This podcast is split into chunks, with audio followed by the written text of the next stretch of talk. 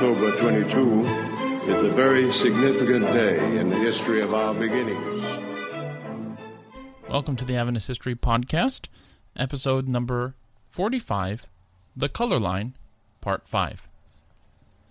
Last time, we talked about Dr. Howard's attempt to bring the denomination in line with his principles of racial inclusion. We can call it his idealist policy, and his idealist policy failed. And in the end, Lewis Sheafe and his People's Church defected from the denomination because the denomination failed to show black Adventists the same level of support that they had shown white Adventists. And I guess that's that.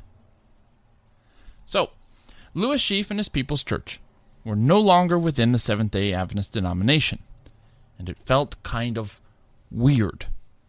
This wasn't really like those other times where people had left the church huffing and puffing and threatening to blow the church down. Lewis Sheafe didn't become an enemy of the church. He became, well, he remained a Seventh day Adventist. He never saw himself as anything else. He still went around Washington, D.C. with his Bible trying to get people to keep the Sabbath, just like every other Adventist preacher. Sheafe just carried on as he always did, except with less drama. Meanwhile, back at HQ, this lack of drama is part of what worried church leaders. Eve had eaten the fruit of separation from the denomination, and she didn't die. What if other churches reached out their hand to eat too? What if every time a church didn't like something that General Conference President Arthur G. Daniells did, they would just threaten to leave? Nearly everything Adventists had built in 60 years would fall like sand between their fingers. A.T. Jones and John Harvey Kellogg were both out there preaching the virtues of Sheafe's congregational model.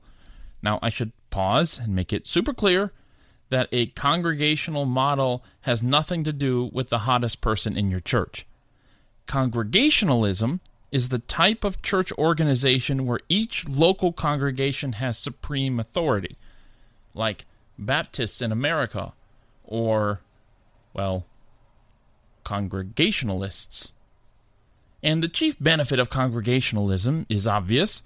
The local church gets to make all the decisions and keep all of the money, making it rain dollar bills on that kid's VBS program. Maybe this year we can get t shirts. And congregational pastors could get paid more or less, depending on the size of the congregation. Now, the People's Church was big enough that Sheafe's salary was nearly doubled once he left the denomination.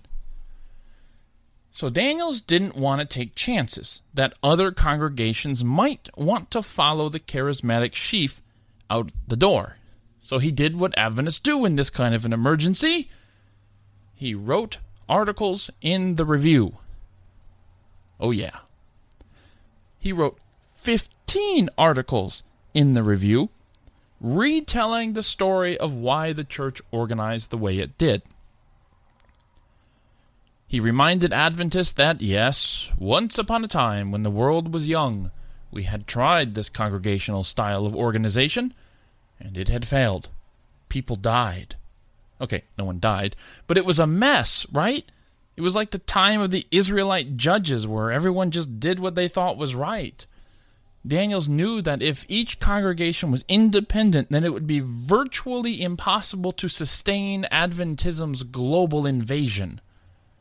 It would be virtually impossible to sustain that network of sanitariums and schools across the world. In that case, Adventism would become tribal. To Daniells, this was certainly one of the gravest existential threats the church had ever faced. But the Congregationalist rebellion that Daniells and company feared never happened. The fear that all of the black churches might follow Sheafe out of the denomination never happened either. 1907 was a year where the Adventist ship seemed to narrowly miss two icebergs Kellogg and Sheafe. Kellogg and his friend Jones were smooth operators. But they had played their hand too quickly by confessing that they didn't think Ellen White was a prophet, And now no flock of Adventists were going to follow them after that. Sheafe, on the other hand, was not interested in becoming a new Moses to lead Adventists out of Adventism and into some new promised land. He simply believed that Adventists had lost sight of the ball, and if they weren't going to swing for it, then he was going to knock it out of the park himself. That ball, of course, was the color line. Sheafe had come to believe that the color line issue had, in Doug Morgan's words, quote, become a decisive test of Christian integrity, surpassing the Sabbath in significance, end quote. Of course, if the Sabbath was among the most significant theological issues in Adventism, then the political side of the Sabbath were Sunday laws. Adventists had no problem appearing before Congress or publishing papers to influence the public about Sunday laws. And now, in the early 1900s, the imminent danger of a national Sunday law had relaxed. This wasn't 1888 anymore, or even the 1890s. Since then, Adventists had made more of a point to preach the gospel. And just as Sunday laws were a denial of the true Sabbath, wasn't the color line a denial of the true gospel? In Sheafe's mind, he was simply being consistent with where Adventists had always stood. This was the present truth, and if the denomination was going to continue to hinder his pursuit of that truth, then he and his congregation would press on being faithful alone. The church leaders clearly saw this issue differently. Daniells' 15 articles on organization make clear that there are principles that underlie the church's organization, and these principles were based on the Bible and based on history. Ellen White, by the way, had supported it too. So for Sheafe to reject these principles, it was to reject, at least in part, the Bible itself. What's more, Daniells naturally saw Sheafe's congregationalism as part of a larger plot by Kellogg, Jones, and a handful of other former Adventists to sow discontent among Adventist churches and peel them away from the denomination. Standing on his tippy toes, Daniells declared, quote, The sanitarium leaders, meaning Kellogg and Jones, thought that they were strong enough to defeat the General Conference. They have found that they were mistaken. Now, what they failed to do by firing a broadside, they were attempting to do by piecemeal. Their aim is to sow disaffection among the separate churches.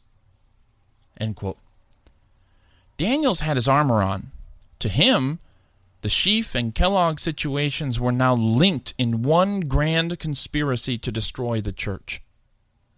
And yet the story with Sheafe played out differently than the story of Kellogg in part because though though Sheafe was every bit as crafty as Kellogg, he he wasn't malicious.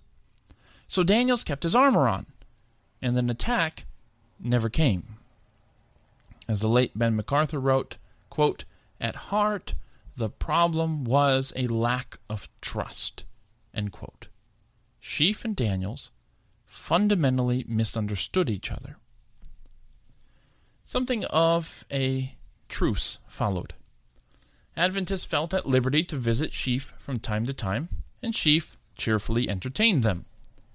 Adventist leaders heard of Sheafe continuing to pitch his tent and preach the Sabbath and other Adventist doctrines too.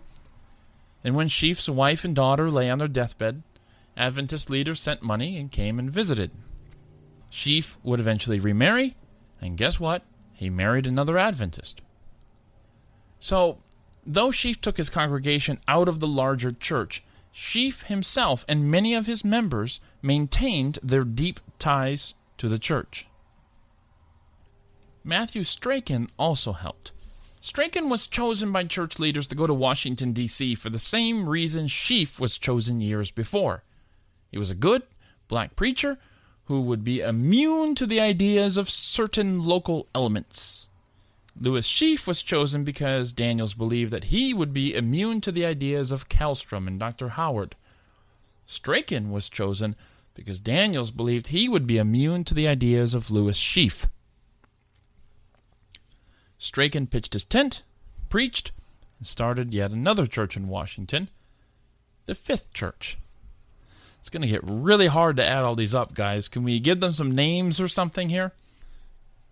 His job was made hard by the fact that many of his converts ended up at Sheafe's church because Sheafe was a world class preacher. No offense, Matthew Strachan.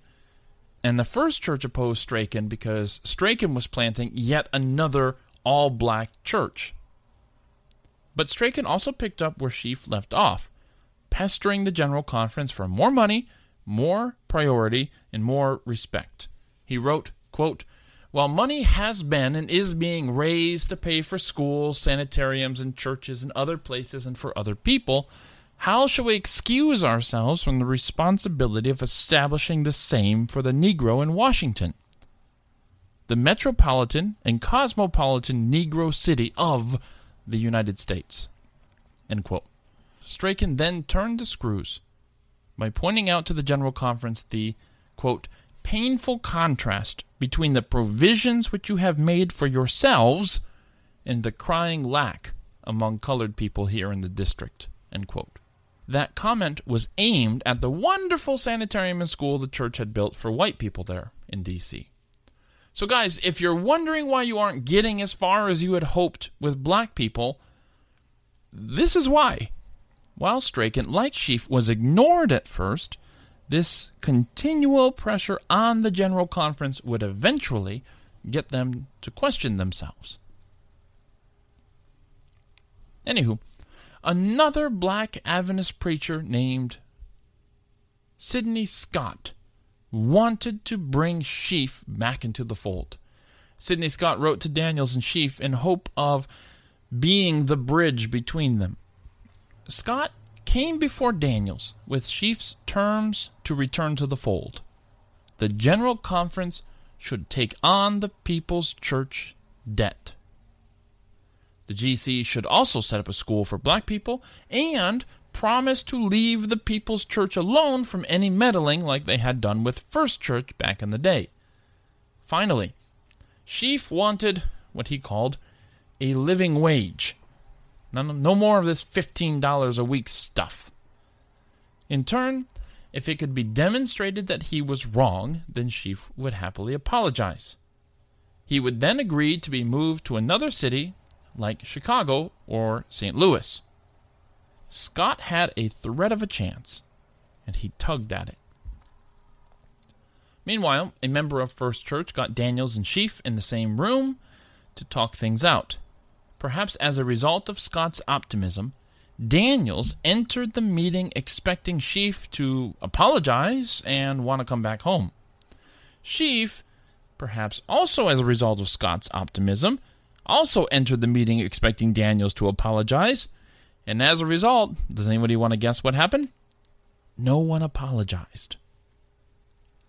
In Sheafe's view, the General Conference had done him wrong. They didn't pay him enough. They built hospitals his people couldn't use. So until Daniells addresses this stuff, there could be no reconciliation. For his part, Daniells was outraged that Sheafe should have terms. The General Conference shouldn't have to beg churches to join. If you believe what Adventists believe, you should belong, period. Scott had tugged the thread right out of the fabric. But it was worth a try, right? And if it was worth one try, it was probably worth two tries. William Green, that attorney we talked about last time, whom Sheafe had brought into the church, tried his hand at peace. But before Green could try, Daniells needed his help with First Church. First Church was upset over their new pastor. It's amazing that that happens, right? Because this new pastor had previously been the pastor of the Fifth Church, the church that Matthew Strachan had planted. Because Fifth Church was an all black church, First Church bristled at having a pastor who didn't share their values of racial integration. A letter from Ellen White cleared it up in October 1908. Directly addressing the roiling churches in D.C., she took a balanced approach by criticizing both sides.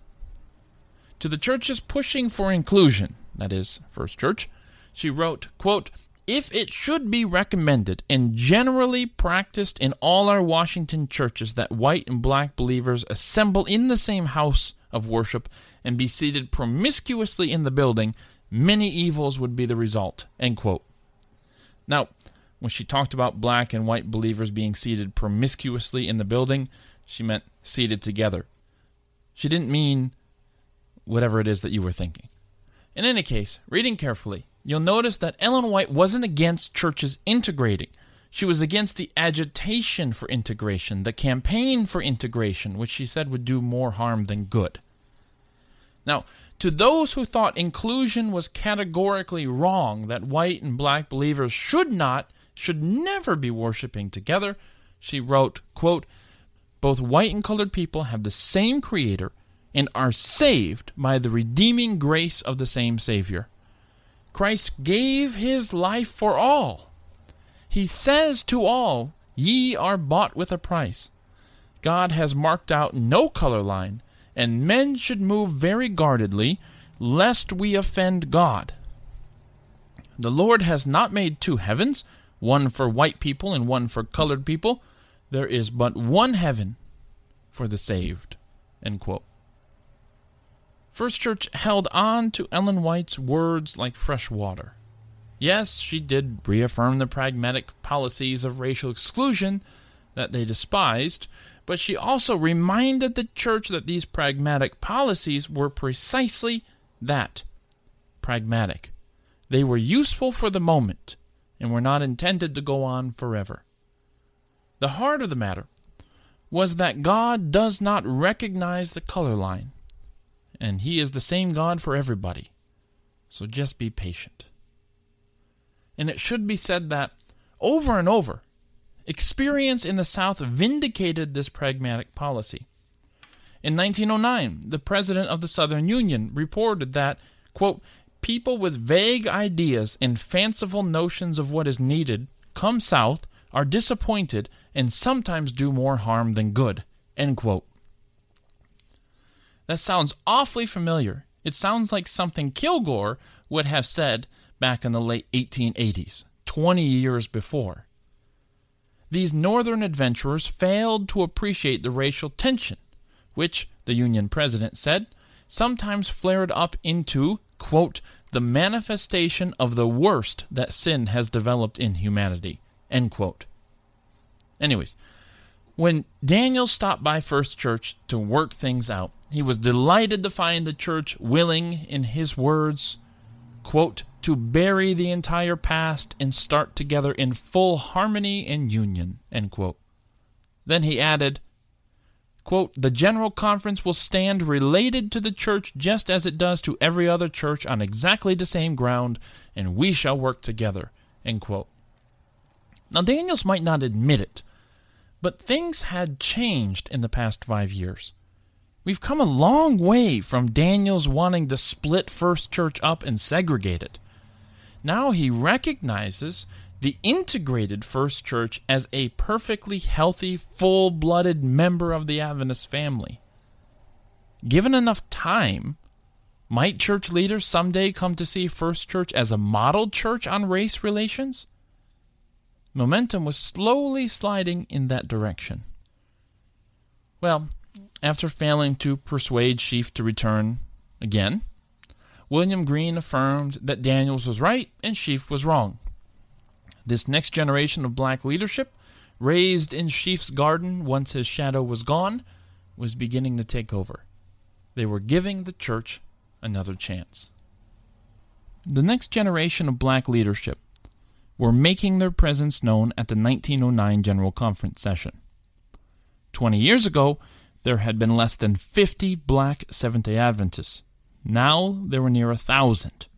That doesn't sound like a lot, and perhaps it could have been higher, but there were only about 80,000 Seventh day Adventists worldwide. So that meant that one out of 80 of them were black. In the newly formed Southeastern Union Conference, which was cut off from the Southern Union Conference and consisted of the Carolinas, Georgia, Florida, and parts of Tennessee, 15% of the ordained pastors were black. Sanitariums were being built for black people in Nashville and down at Oakwood. Schools were being built too, mainly in the South.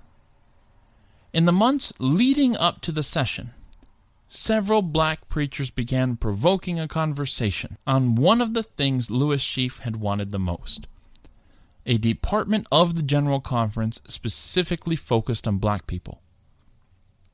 Tired of being an afterthought? They wanted their own representatives. No taxation without representation and all of that. Or tithation without representation? I don't know. Some leaders bristled at this kind of advocacy, but Daniel supported it. He confessed, quote, We have been urged, especially by Ellen White, to do more. We have tried to gather funds, we have tried to do more, but we have not been meeting our own highest ideals. End quote. Well, that's about as close as you'll get to Daniel's realizing that his leadership had failed Lewis Sheafe in many ways. But, oh well, Moving past the past, Daniells declared, quote, I believe that this will mark a new era in our work in behalf of the Negro race, end quote. Prominent black voices like James K. Humphrey, William Green, and Thomas Branch cheered the move. Sidney Scott supported it, but warned that this new Negro department had better have black people in leadership. Well, good news, buddy. The promise was that this new department would have a fair representation of the field. That's the phrase used in its leadership. But fair is a tricky word that apparently can mean many things. I imagine black Adventists thought fair meant that the leadership of this department would consist of black people from across the nation. To General Conference leaders, fair apparently meant a mixture of white and black people. And by mixture, I mean an evenly divided committee with all white leaders. So the end result was that the whites had more voting power. Anyway, that arrangement wouldn't last forever. Nine years later, in 1918, William Green would finally take it over. Another noteworthy event happened in 1909. Ellen White showed up. These days, Ellen was based in her Elmshaven home in the Napa Valley, about 70 miles north of San Francisco and this was to be her final General Conference session. So it's noteworthy that when she decided to head east to Takoma Park, that she stopped in Nashville, Oakwood, and Washington, all centers of black work. When she stood up to preach on that first Sabbath, the account refers to her as this aged servant of God. She spoke from John chapter 15 about the need for Adventists to abide in Christ in order to bear Christian fruit. She was 81 years old, and then she spoke ten more times. In her last sermon, she said, quote, We shall very probably never all meet again on this earth, but I want to meet this people in the kingdom of God. Brethren, we shall separate for a little while, but let us not forget what we have heard. Let us go forward in the strength of the mighty one considering the joy that is set before us of seeing his face in the kingdom of God and of going out no more forever. Let us remember that we are to be partakers of the divine nature, and that angels of God are right around us, that we need not be overcome by sin. I pray God that this may be the experience of each of us, and that in the great day of God we all may be glorified together. Ellen White moved to sit down. But before she took her seat, she turned around, lifted up her Bible, and said, Brethren and sisters, I commend unto you this book. Ellen White had been planting seeds of kindness in the church for decades now. Sometimes they grew and bore fruit, sometimes they didn't. At the very last meeting of the 1909 General Conference session, Arthur G. Daniells urged A.T. Jones to return to the fold. One witness recorded it, and it's worth quoting at length. Daniells, quote, made a very tender and touching appeal for him to forget the past and come back to the stand, shoulder to shoulder with his brethren. He assured him that we all loved him and that we wanted him to go with us in the march toward the kingdom of God. Extending his hand across the table, he said in a choking voice, Come, Brother Jones, come. At this, Brother Jones arose, started to reach his hand across the table, only to drop back. Several times, as Brother Daniells continued to plead, saying with tears in his voice, Come, Brother Jones, come. Brother Jones would hesitatingly reach out his hand part way across the table and pull it back again. The last time he, he almost clasped the hand outstretched from the other side, then suddenly pulled it back and cried out, No, no, and sat down. That was one of the saddest scenes that I have ever witnessed. There were not many dry eyes in the seminary chapel that afternoon. We all loved Brother Jones, and it grieved us to see him go out into the dark. That was the end of the line, as far as the church and A.T. Jones were concerned. But at the next General Conference session in 1913, Lewis Sheafe was invited back. Lewis Sheafe took Daniells's hand, for neither side had benefited from their separation. I want to say this morning, Sheafe told the delegates in 1913, that I feel I am in the house of my friends. The People's Church felt likewise. They sent a letter to the session, quote, After more than six years of separation from conference connection, we are convinced that the separation was a sad mistake, for which we are heartily sorry. We desire to unite with you to help close up this glorious message of love and mercy. Everyone rejoiced. One by one, black delegates welcomed Sheafe back into the fold. Sheafe was welcomed back into the fold, but not back to D.C. Because Daniells wanted the repentant Sheafe as far away from the temptations of that city as possible. Of course, if you're looking to place Sheafe in a temptation free city, they might have chosen a place other than Los Angeles, but geographically at least it was as far away as you could get from the hot racial politics of D.C. And now I wish I could tell you that they lived happily ever after. But the honeymoon didn't last long. Shortly after Ellen White died in 1915, Sheafe again resigned and led his Berean Seventh day Adventist church there in L.A. away from the conference.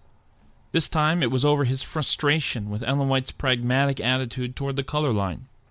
He simply couldn't harmonize it with his understanding of the gospel, and because she had died, there was no way for her to intervene. The church there became the first in a small group that called themselves Free Seventh day Adventists.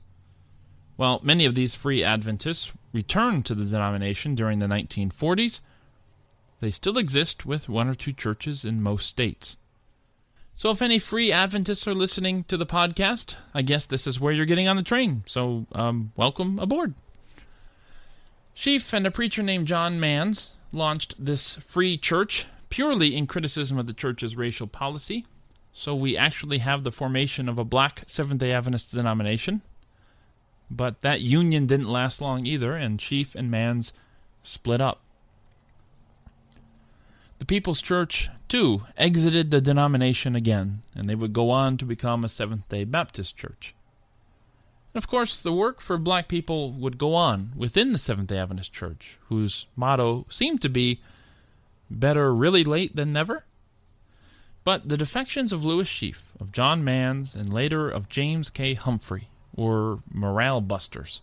Sheafe and Humphrey were the most talented black preachers the church had. But then again, so were Jones and Kellogg and Waggoner, and we lost them all in the early 1900s. What can we say then about the story of the color line? We desperately wanted to have a happy ending to say that at some point, like usual, the church worked out its issues and it was relatively smooth sailing from there. It'd be nice. But the story of the color line is a story of faithfulness and frustration.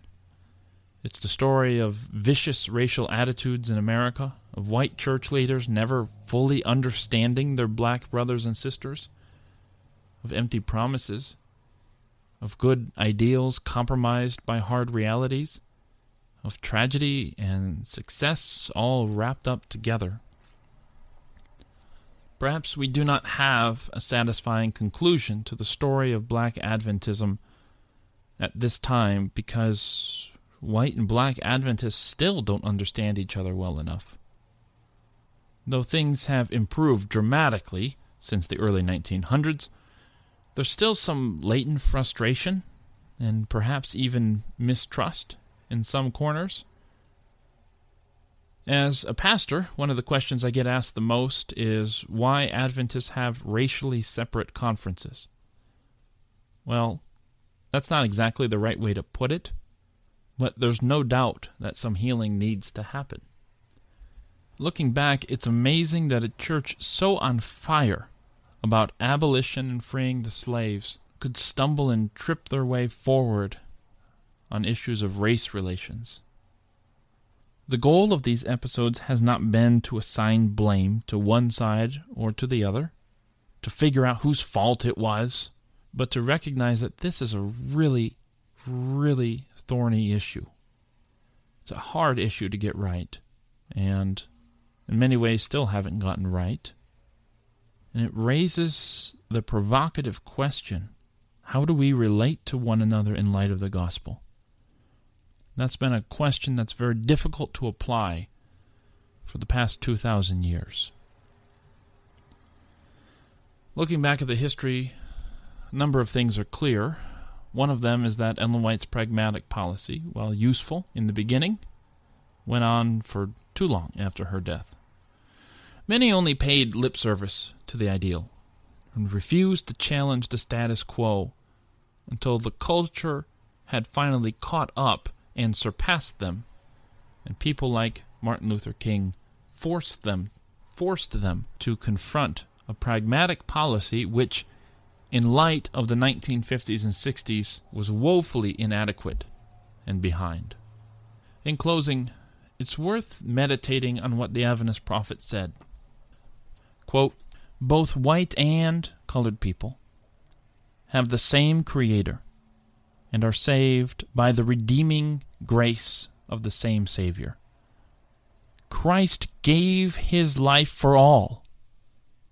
He says to all, Ye are bought with a price.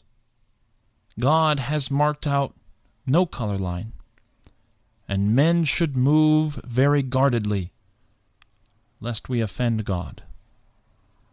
The Lord has not made two heavens, one for white people and one for colored people. There is but one heaven for the saved. Yeah, that seems like a good place to start.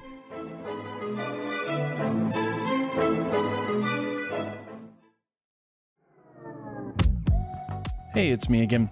If this episode didn't quench your desire for more Adventist history content, then go subscribe to Adventist History Extra. It's a private podcast that I do for those who support the Adventist History Project. You can get access to Adventist History Extra on the website, which is AdventistHistoryProject.org, or by becoming a patron at patreon.com. Now, there's more variety at Adventist History Extra, in case you were wondering. I do some interviews. Sometimes I do bonus episodes. You know, I, we had a good episode here in the Adventist History Podcast, and I want to talk some more about it. Other times, I go behind the scenes at conferences I attend, like the Women in Seventh Adventist History Conference. What's more, just as a second announcement for you, Michael Campbell and I are leading a bus tour in October 2024. So, if you want to go drive around New England a bit, see the, see the sights, and have some fun, well, you can sign up for our bus tour newsletter, once again, at AdventistHistoryProject.org. And we're going to keep you up to date there about what you need to know to go and sign up for that and all of that. So, just to be very, very, very, very clear, we don't have a sign up for the bus tour itself but it's a sign up for the newsletter so you can stay informed about the bus tour so I don't have to make announcements every single time and interrupt these episodes and all of that. That's where those announcements are going to be. So if you're interested, head on over to the website. You can sign up for the bus tour newsletter over there. Okay, I think that about does it. Thanks again for listening.